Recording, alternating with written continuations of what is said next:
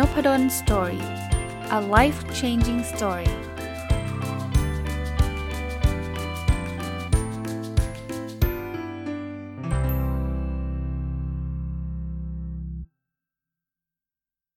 สวัสดีครับ ยินดีต้อนรับเข้าสู่นพดล Story Podcast นะครับ วันนี้เอาหนังสือที่เกี่ยวกับ OKR เล่มหนึ่งนะครับ ซึ่งต้องบอกว่าผมไม่ได้มารีวิวหนังสือที่เกี่ยวข้องกับ OKR มาสักระยะแล้วล่ะ เพราะว่าอย่างที่บอกนะครับผม อ่านหนังสือเกี่ยวกับ OKR ถ้าถ้าจะเคลมนะ พอจะเคลมได้ว่าทุกเล่มที่สามารถอ่านออกแล้วนะครับ เล่มภาษาไทยก็ทุกเล่มที่ไม่ว่าจะเป็นท่านใดเขียนนะครับ ภาษาอังกฤษก็เล่มดังๆ ก็ไล่อ่านมาจนหมดนะวันก่อนเนี่ยได้มีโอกาสเข้าไปที่ Amazon ก็เลยเข้าไปเสิร์ชดูว่ามีหนังสือใหม่ๆบ้างไหมนะครับ ก็ไปเจอหนังสือเล่มนี้ครับ ชื่อว่า Toolbox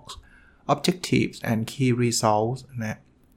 คนเขียนคือคุณ Daniela Kudernatsch นะครับผมอาจจะอ่านนามสกุลท่านไม่ไม่ถูกต้องต้องขออภัยนะก็เป็น consultant นะฮะเป็นผู้เชี่ยวชาญในด้าน OKR คนหนึ่งนะครับ ผมเกริ่นสำหรับท่านที่เพิ่งเข้ามาฟังนะครับ OKR เนี่ยเป็นระบบการตั้งเป้าหมายระบบหนึ่งนะครับ ชื่อมาจากชื่อย่อคำว่า objective ที่แปลว่าวัตถุประสงค์ แล้วก็ key result ที่แปลว่าผลลัพธ์หลักนะครับ คราวนี้วันนี้จะมารีวิวหนังสือเล่มนี้ แต่ว่าก็ไม่อยากที่จะมาพูดถึง OKR แบบแบบ basic ทั่ว ๆ ไป เพราะว่าเข้าใจว่าหลาย ๆ คนก็คงฟังในนพดล Story มาหลากหลาย episode แล้วล่ะนะครับ ผมจะเอา tips ดีกว่านะครับ tips ก็คือคำแนะนำจากหนังสือเล่มนี้ที่เขาแนะนำเกี่ยวข้องกับ OKR มามาเล่าให้ฟังนะครับ มาแชร์ให้ฟังนะครับสำหรับคนที่ ทำ OKR อยู่ผมคิดว่าน่าจะได้ประโยชน์นะครับ เอาละครับเราเริ่มต้นกันตั้งแต่ทิปแรกเลยนะครับ อันแรกเนี่ยเขาบอกว่า OKR เนี่ยสามารถที่จะนำมาใช้กับ framework อื่น ๆ ได้นะ ไม่ไม่ไม่จำเป็นที่จะต้องบอกว่าใช้ OKR แล้วคุณต้องเลิก framework อื่น ๆ นะครับ อันนี้ผมต่อยอดให้นะ มีคำถามที่ผมโดนถามเป็นประจำเลยว่ามี OKR แล้วยกตัวอย่างนะครับ ต้องเลิก KPI ไปไหม โอ้ไม่จำเป็นเลยครับ แล้วหลาย ๆ ครั้งเนี่ยการใช้คู่กันอาจจะดีซะกว่าด้วยซ้ำนะครับอ่าอันนั้นก็เป็นอันแรกนะครับ ถัดมานะครับ ก็ต้องเรียกว่าหนังสือเล่มนี้เนี่ยเขาไม่ได้พูดถึงแต่ OKR นะ จริงๆเขาพูดถึงเรื่องการวางวางกลยุทธ์ด้วย strategy เริ่มไล่มาตั้งแต่ mission vision value นะครับเขามีการรีวิว framework อื่นๆ ยกตัวอย่างเช่น พวก balanced scorecard พวกอะไรแบบนั้นด้วย อันนั้นผมขออนุญาตข้ามไปแล้วกันนะครับ เพราะว่าไม่น่าจะเป็นไฮไลท์ที่เราเราจะคุยกันนะครับ คิดว่าคนฟังน่าจะสนใจเรื่อง Objective and Key Result มากกว่านะครับอะ ทิปถัดไปที่เป็นเกี่ยวข้องกับ Objective and Key Result นะเขาก็แนะนำวิธีการสร้าง Objective นะครับเขาบอกว่าบางทีมันมันจำเป็นที่จะต้องเป็นการทดลองนะ ลองผิดลองถูกนั่นแหละนะแต่เขาให้ไอเดีย characteristic ของ Objective หรือว่าลักษณะการเขียนวัตถุประสงค์ใน OKR นะครับ อันแรกเนี่ยคือเขาใช้คำว่า binding and desirable objectives นะครับ ก็แปลว่ามันมัน มันต้องเป็น objective ที่มีกำหนดชัดเจน แล้วก็เป็นสิ่งที่เราอยากได้มาก ๆ นะครับ อันที่ 2 ใช้ว่า duration of 3 months คือ OKR เนี่ยส่วนใหญ่เราทำเป็นรายไตรมาสนะครับ เพราะ objective ที่เราเขียนไปก็จะเป็น objective รายไตรมาสนะครับ อันที่3เขียนว่า qualitative and uncomfortable นะครับ ก็แปลว่าเป็นเชิงคุณภาพแล้วก็ไม่ใช่สิ่งที่ง่ายนักนะ ปกติออบเจกตีฟที่เขาแนะนำก็คือไม่มีตัวเลขนะครับ เป็น เป็นการเขียนที่มันเป็นเชิงคุณภาพผมยกตัวอย่างนะครับ ในในหนังสือเขาบอกว่า significantly increase cloud based sales นะครับ ก็คือสามารถเพิ่มอยอดขายที่เป็น cloud-based ได้ได้เยอะขึ้นนะฮะซึ่งบางคนบอกเยอะแล้วจะรู้เหรอเยอะยังไง เดี๋ยว key result มันจะเป็นตัวกำหนดเองนะครับ มันมีคำแนะนำอีกอันนึงคือเขาบอกว่า always define objective as a sentence with a verb นะครับ ก็คือให้ตั้ง objective ที่เริ่มต้นจากคำ กริยา เช่น increase customer satisfaction นะครับ หรือ achieve a unique customer satisfaction แต่ถ้าเป็น 2 อันนี้เนี่ยเเขาบอกอันที่ 2 จะดูเจ๋งกว่า เพราะมีคำว่า unique customer satisfaction ขึ้นมา คือมันจะ มันต้องทำให้มันท้าทายนะครับ อีกอันนึงที่เป็นข้อแนะนำของ Objective นะครับ คือ maximum number of objective per department นะครับเขาก็ บอกว่า Objective เนี่ยมันไม่ควรจะมีมากนะครับเขาแนะนำ3-4 Objective เท่านั้นเองนะครับ เพราะฉะนั้นอย่างที่เรียนนะครับบอกอีกทีนึงว่า Objective สำหรับหนังสือเล่มนี้เนี่ยเขาก็แนะนำว่ามันต้องออยากทำอยากได้นะครับ มีกรอบไม่เกิน 3 เดือนนะครับ เป็นแบบคุณภาพไม่ไม่ต้องมีตัวเลขนะครับ แล้วก็มันต้องยากเนาะแล้วก็อย่าให้เกิน 3-4 ข้อนะครับ อันนี้หลักๆนะครับ สำหรับลักษณะของ Key Result นะครับเขาก็จะบอกว่าอันแรกมันต้องเป็นตัววัดที่มันวัด Result หรือวัด Success นะครับ ก็คือวัดผลลัพธ์นะแล้วก็วัดความสำเร็จนะครับ อันที่ 2 ก็คือมันต้อง measurable นะ measurable ก็คือวัดวัดได้ชัดเจนนะครับ วัดได้ชัดเจนก็จะเป็นตัวเลขอะไรต่างๆ นานานะครับเขาก็มีรายละเอียดปีกย่อยลงมานะครับ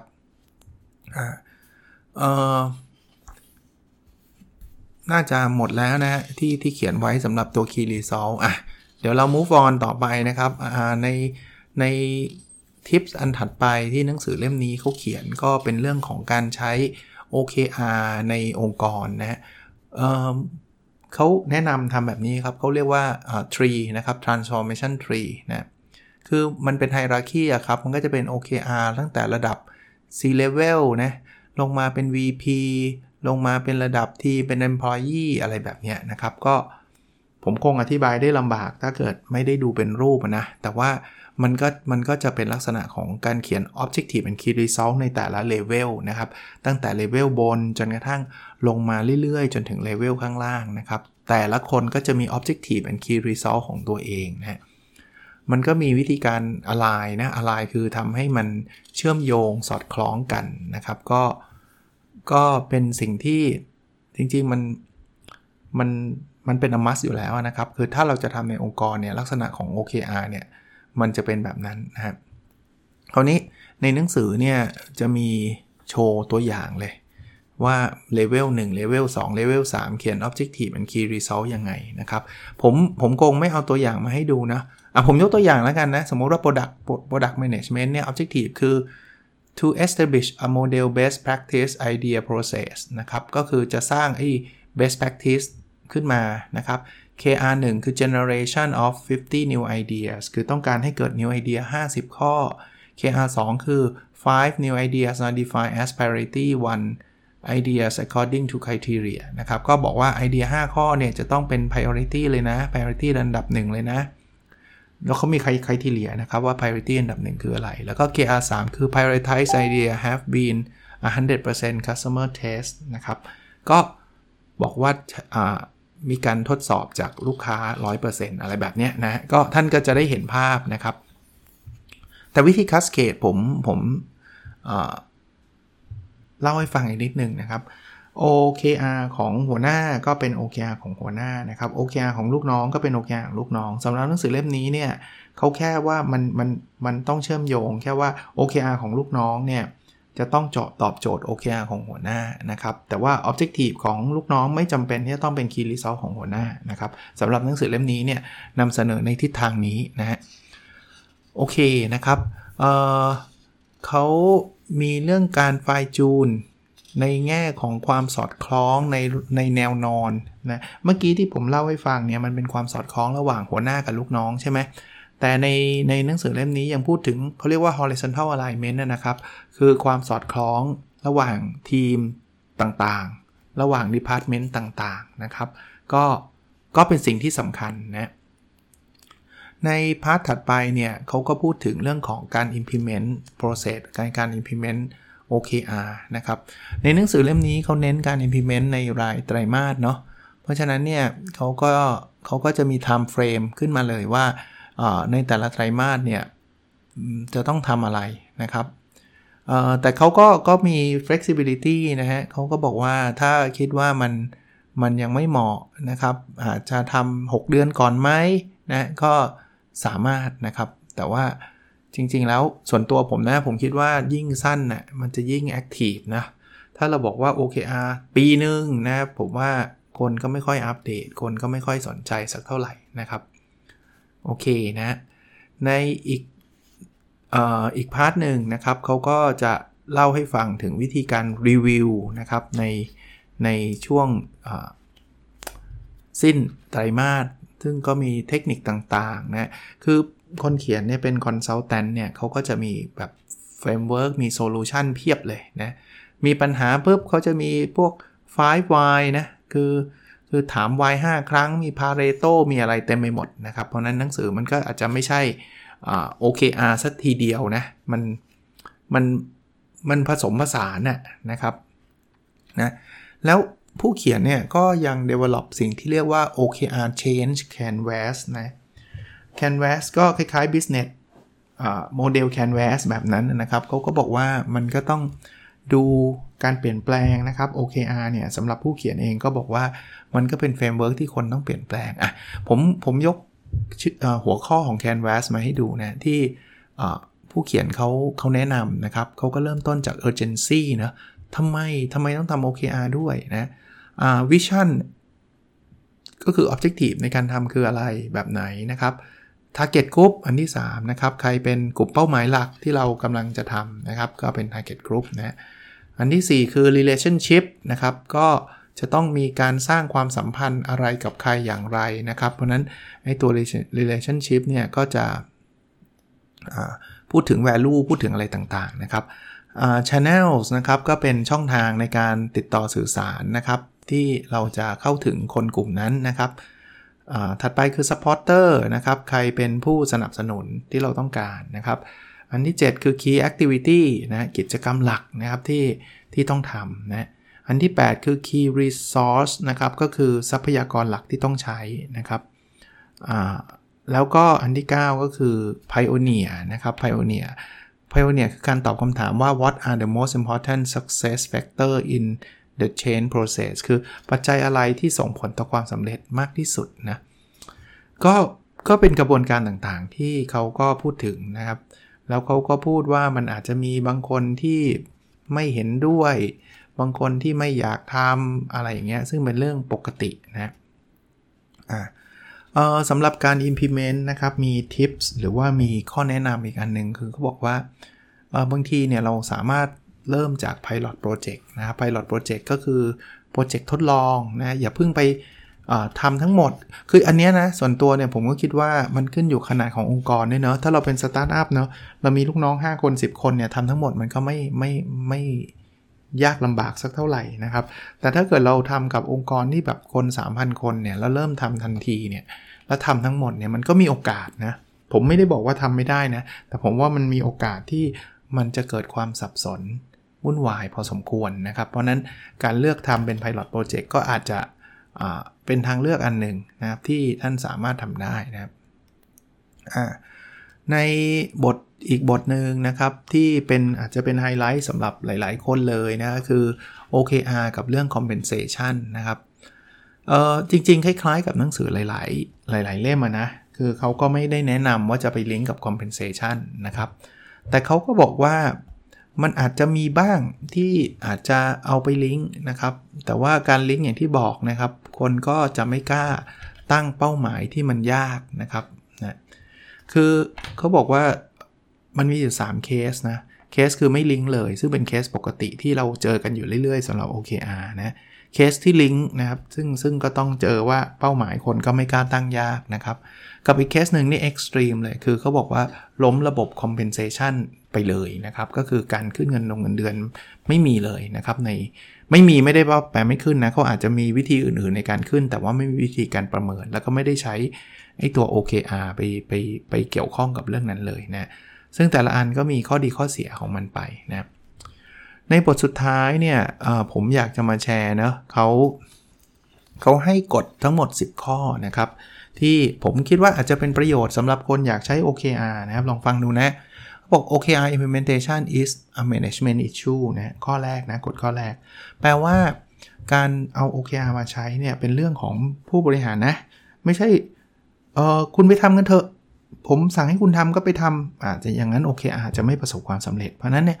OKR implementation is a management issue นะเป็นเรื่องราวเกี่ยวกับผู้บริหารโดยตรงนะ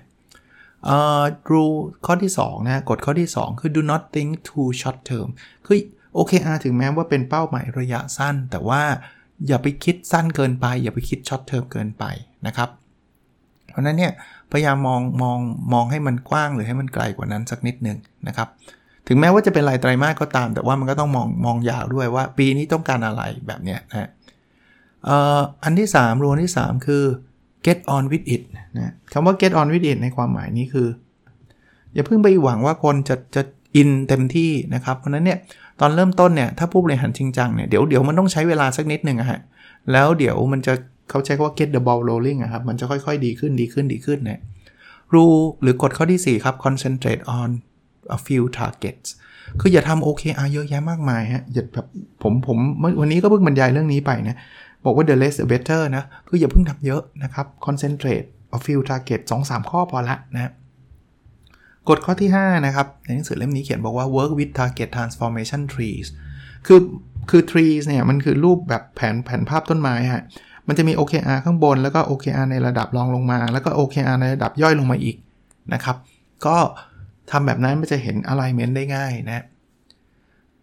กฎข้อที่ 6 คือ avoid silo approach silo approach คือ เฮ้ย นี่ OKR ของฝ่ายชั้นฝ่ายเธอไม่เกี่ยวข้อง เธอไม่ต้องมาดูหรอกเนี่ยนี่คือนี่คือลักษณะการทำงานแบบไซโลลักษณะ OKR เนี่ยมันจะมีความเชื่อมโยงทั้งบนลงล่างล่างขึ้นบน แล้วก็แนวแนวทะแยงเออแนวขวางนะหรือแนวนอนนะ horizontal alignment นะที่ผมบอกว่า OKR เรากับ OKR ของอีกฝ่ายหนึ่ง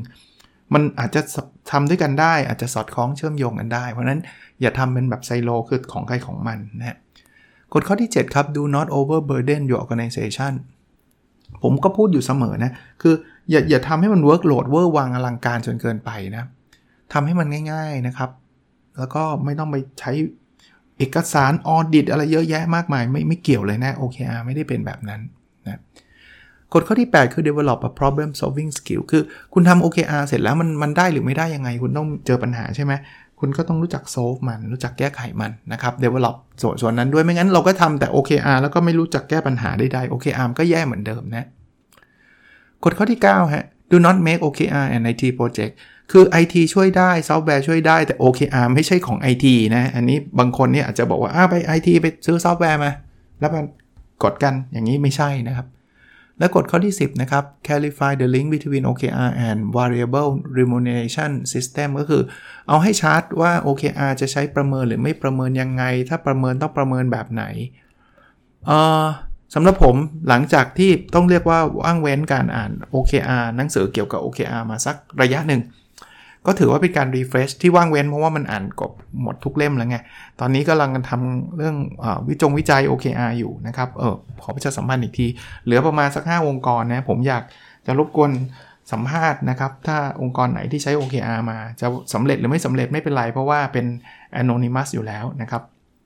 คือไม่ไม่เปิดเผยชื่อนะ ท่าน inbox มาจะขอบคุณท่านเป็นอย่างสูงนะครับ ก็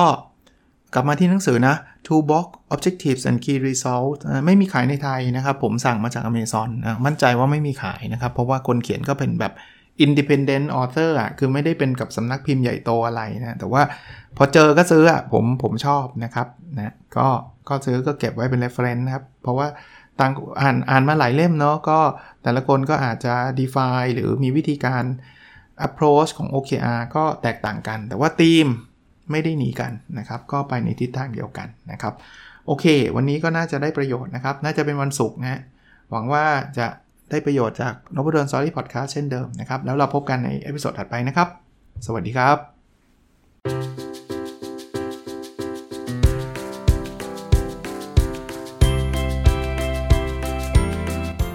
n o p a d o n Story a life changing story